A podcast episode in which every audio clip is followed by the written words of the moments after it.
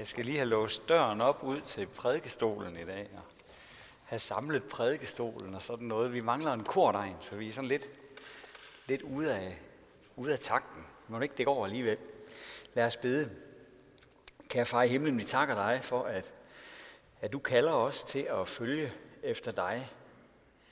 Og det er, ja, det er så stort, så det kan, det kan vi ikke finde ud af. Men vi beder om, at, at du må lade det Lad det lykkes ved din kraft, at vi må kunne følge det kald og gå i dit følge. Amen. Dette hellige evangelium skriver evangelisten Markus.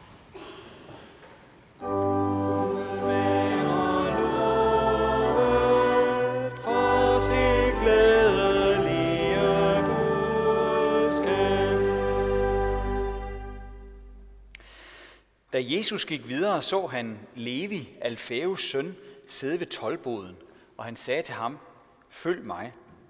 Og han rejste sig og fulgte ham. Senere sad Jesus til bords i hans hus, og mange tollere og syndere sad til bords sammen med ham og hans, og hans disciple, for der var mange, som fulgte ham.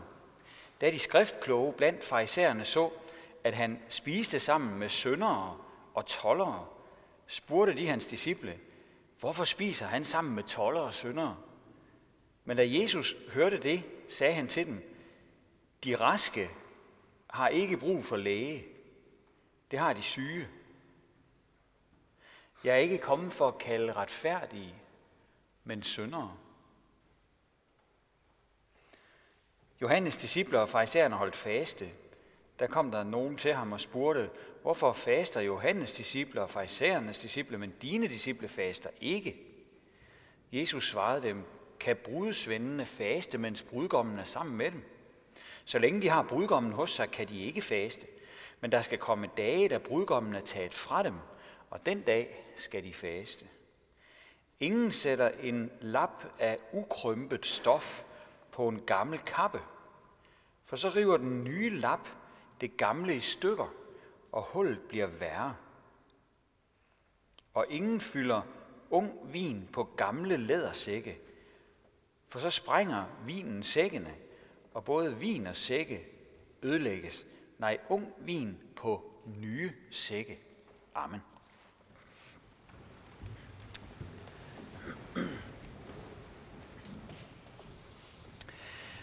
Korinth var en larmende storby for 2000 år siden. Ikke Korinth på Fyn, men altså Korinth nede i Grækenland.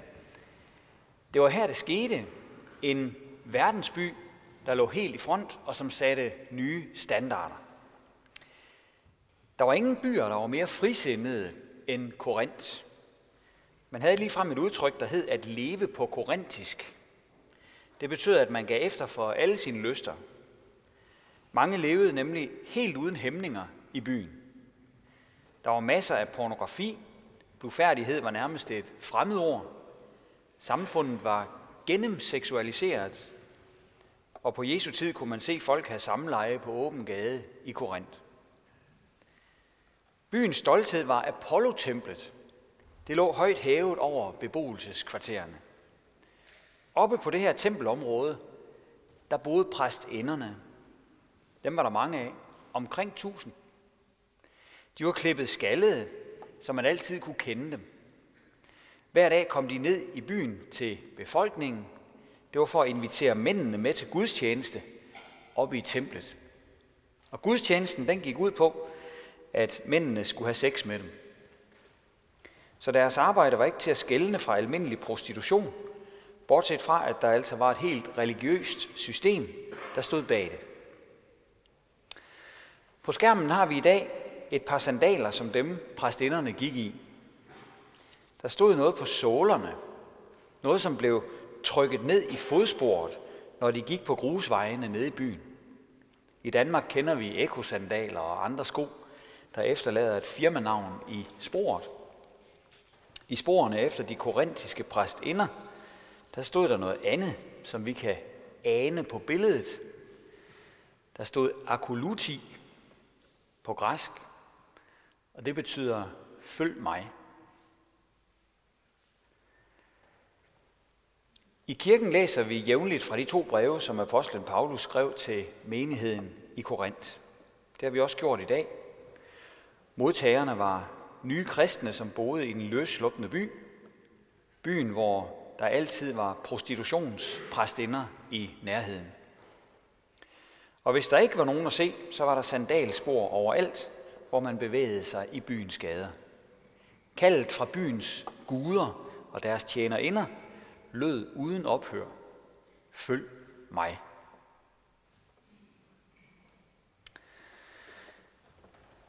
Men der var sket noget nyt med de kristne. De kristne i byen havde fået et nyt liv. En forvandling var sket med dem. Og derfor fulgte de ikke længere bare strømmen, sådan som alle de andre gjorde. Paulus skriver til dem, at de ligefrem er blevet skabt på ny. Er nogen i Kristus, er han en ny skabning. Det gamle er forbi. Se, noget nyt er blevet til. Selvom de kristne i byen var født i lastens hule og stadig boede midt i den, så var de i fuld gang med at leve et nyt liv. Nu tilhørte de Gud. De var blevet en del af Guds husstand. De var kommet med i hans menighed. Deres forhistorier var ret så blakkede, men der var ingen smalle steder, når det galt, hvem der kunne få lov til at være med i Guds folk. De fik at vide, at de skulle gøre op med deres gamle liv, for de var skabt til noget bedre og større. Og når de, der havde levet på den almindelige måde, med lysterne som kompas, vendte om, så var der ingen smalle steder. For når vi bekender vores sønder for Gud, så sletter han dem ud, sådan bare uden videre. I 1. Korintherbrev kan vi læse, at Paulus kaldte hele flokken med den brogede fortid i den skamløse by for Guds menighed i Korinth, dem der er helliget ved Kristus Jesus, kaldet til at være hellige. Hellig, det er nok et af de mest misforståede ord her i verden. Mange tror vist nok, at det betyder, at man opfatter sig selv som bedre end andre. At etiketten hellig er en, som man øh, klæber på sig selv, hvis man er særligt tilfreds øh, med sin egen indsats. Intet kunne være mere forkert. At være hellig, det betyder, at der er en anden, der har helliget en. Ordret betyder det, at der er en anden, der har taget en til side med et bestemt formål. En hellig person er en, der er taget til side. De kristne i Korinth havde nemlig mødt en anden, der også sagde, følg mig til dem. Det havde de jo hørt før. Men hvor tempelskørerne egentlig bare ville have dem til at følge deres egen liderlighed, der ville Jesus noget andet. Og så skete der et kursskifte i deres liv. Øh, Paulus skriver til dem i 1. Korintherbrev, I ved, hvordan I viljeløst blev drevet med til de stumme afguder, dengang I var hedninger.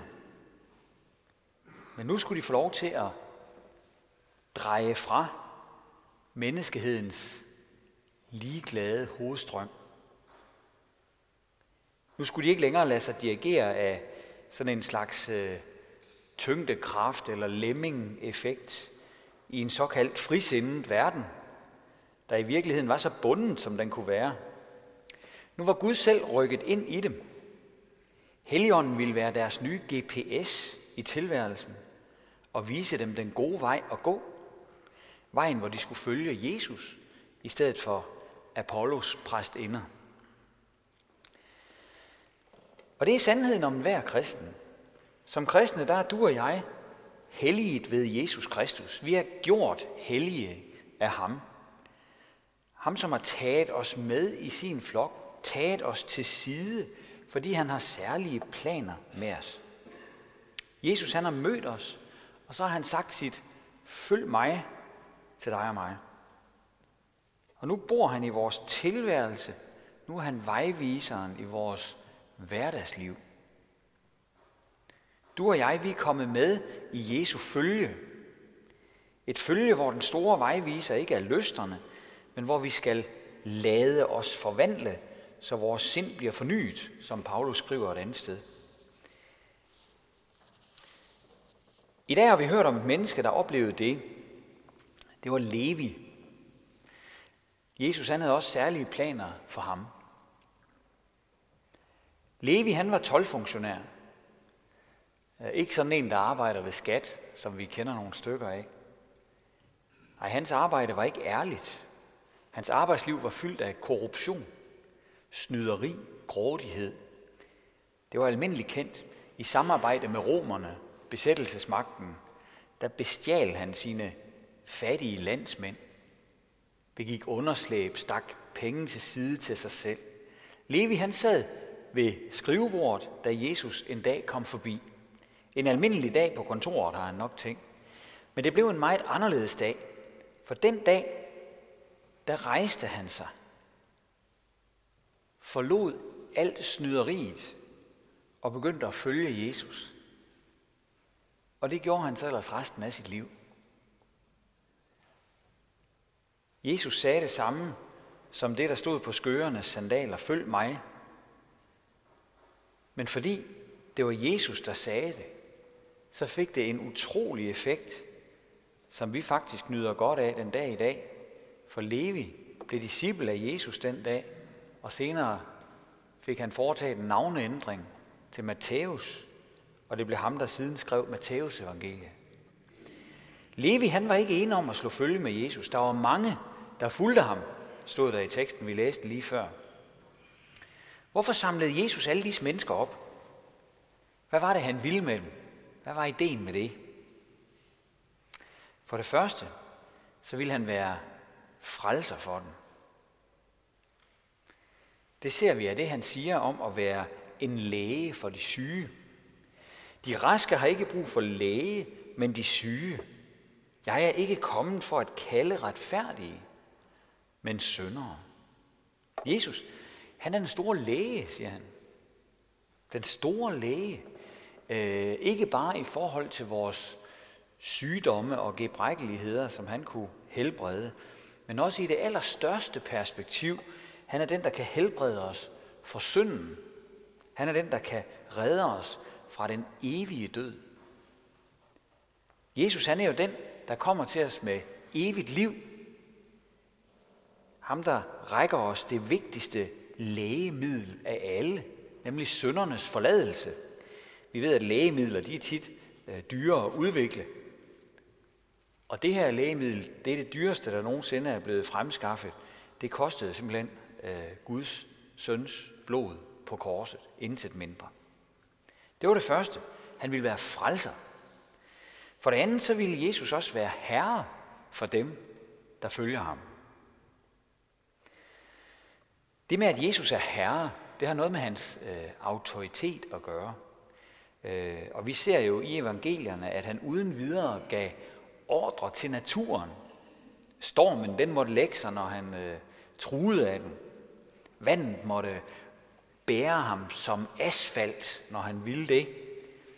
Øh, et træ gik ud, fordi han befalede det. Sygdomme forsvandt. Øh, dæmoner måtte pakke sig og forsvinde. Fiskene i en sø samlede sig på et sted for at blive fanget i et net, og båden var ved at gå ned. Vi har masser af eksempler på, at Jesus rådede over skaberværket, over naturen. Sådan bød han over den. Men han gav også en ordre til mennesker. Følg mig. Det er jo, det er jo en ordre. Det er jo en besked. Og denne her ordre eller besked, den betyder, kom og lev dit liv sammen med mig. Det er det, Jesus siger til os. Lad mig gå foran dig. Følg efter mig. Følg i mine fodspor. Akuluti. Følg mig. Giv afkald på dit eget. Følg i mit spor. Følg efter mig øh, op ad bakken. Ikke lysternes bjerg, men Golgatas høj. Øh, for det er kun på den måde, at du når frem til det evige liv. Jesus vil altså være frelser og herre for os. Jesus som frelser vil de fleste af os nok gerne have. Øh, måske ikke fordi vi nødvendigvis tænker, at vi trænger til at blive frelst, men vil han endelig være frelser for en, så er det da fint nok, eller sådan. Sådan tror jeg, der er mange, der tænker. Jesus som herre er nok ikke nær så populær. Øh, der er noget for uroligende over det. Det der med, at Jesus øh, skal have autoritet over os, kræver at få det. Øh, for så er det jo ham, der skal vise os vej, i stedet for vores øh, indfald, vores tilbøjeligheder, vores lyster osv. Så er det Jesus, der forklarer os sandheden om os selv og om Gud. Jesus, der river os ud af vores øh, sædvanlige forestillinger og tankemønstre. Jesus, der skaber en uro i vores liv og faktisk gør krav på os.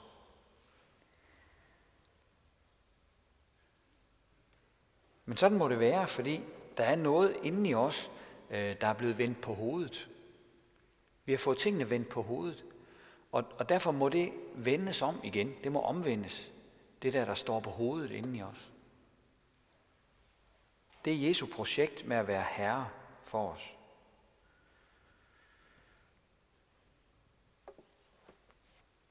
Det, der er vendt på hovedet, det er, at, at vi tænker om Gud øh, som en, der skal følge os.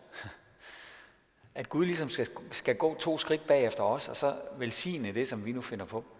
Øh, det skal vi have vendt om. Vi skal have tilliden til Gud tilbage. Vi skal tro på, at han vil os det godt.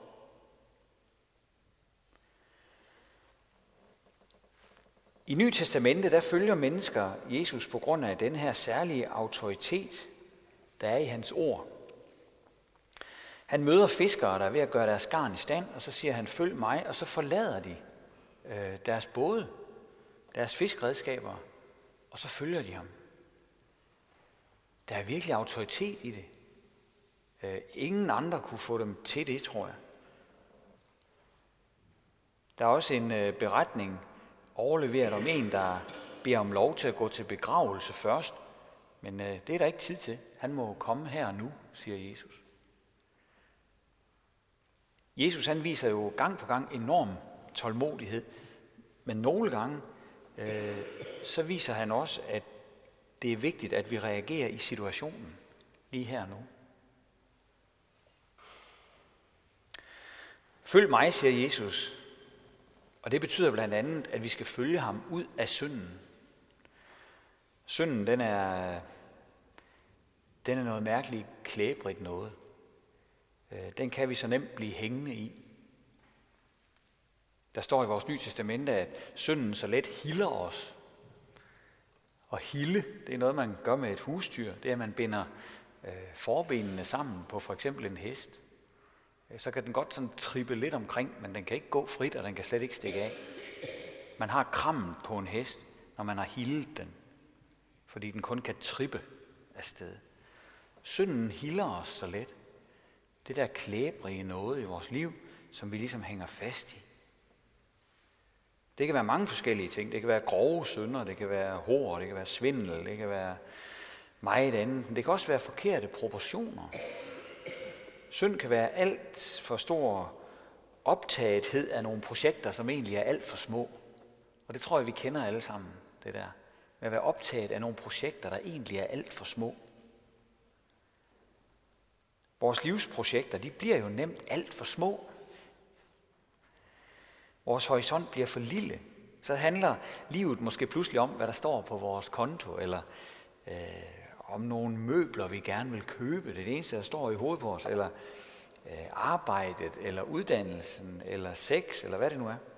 Jesus han siger, følg mig. Og det betyder, følg mig ud af dine alt for små projekter. Du er beregnet til noget større. Følg mig ind i det store projekt. Det store projekt, at du på grund af mig skal nå frem til det evige liv. Følg mig i det store projekt.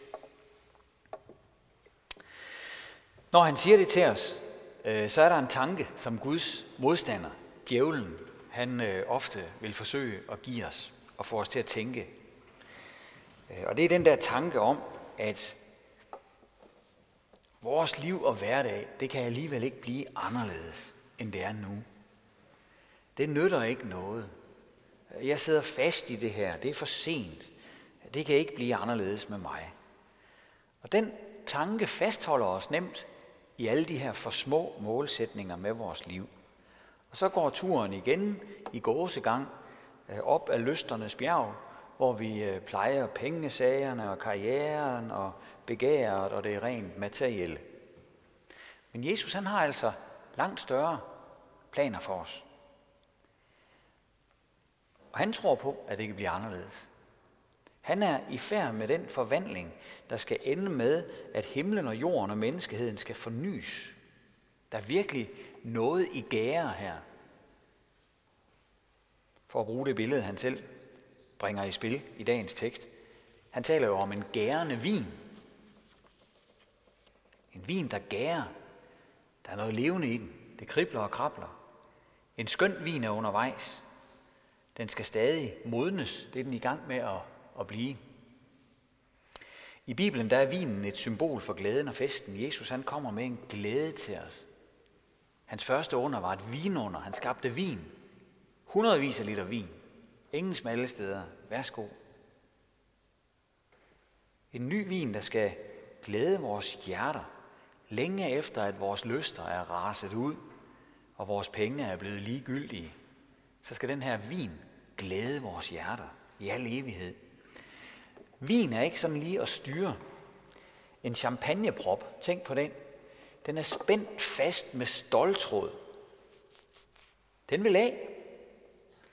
Og hvis man ikke passer på, så får man den i øjet. Slår sine briller i stykker. Skyder en lampe ned med den.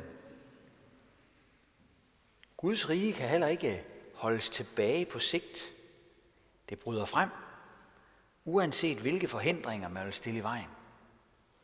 Der er noget i gære, og det bryder frem. Og derfor skal vi løfte vores hoveder, og så skal vi følge Jesus med glæde, når han kalder på os. Midt i vores frisindede korint. For riget er ved at bryde frem. Og nu sidder vi så her. Se en masse forskellige mennesker. En broget flok er vi her. Med alle mulige gode og dårlige ting i bagagen. Tænker vi efter, så har vi forskellige nederlag, vi har forskellige grove synder, som vi har med os. Men vi må have lov til i dag at knæle oppe ved nadverbordet og drikke af den vin, som Jesus han har til os. Sådan en flok korintere som os. For Jesus han tager imod syndere og spiser sammen med dem. Det burde vi faktisk have stående på vores korbue heroppe, sådan at vi så det hver gang vi gik til alders. Han tager imod syndere og spiser sammen med dem. Det var det, de sagde om ham. Når vi sidder sammen med ham, når vi lytter til ham, når vi spiser sammen med ham, så arbejder han med os. Han har noget for med os. Han er sønderes ven. Jesus, han er sønderes ven. Han er ikke syndens ven, men han er sønderes ven. Og derfor arbejder han med os. Men altid på den måde, at han kommer os i forkøbet, ved at lade os smage Guds riges gode vin. Værsgo, siger han. Den er gratis. Og den vin, den er stærk når vi får den i kroppen. Den sætter spor i vores liv. Der er noget nyt i gære, også i os. For når vi begynder at forstå, at de fortabte, som han er kommet for at opsøge og frelse, det er os. Så har han os lige der, hvor han kan begynde at forme os. Og hvor er det bare godt, at han vil det. Ære være faderen og sønnen og helligånden, som det var i begyndelsen, så også nu og altid og i al evighed. Amen. Og lad os rejse os og ønske for hinanden, som apostlen gjorde. Hvor Herres Jesu Kristi nåde, Guds, vor Fars kærlighed og Helligåndens fællesskab være med os alle. Amen.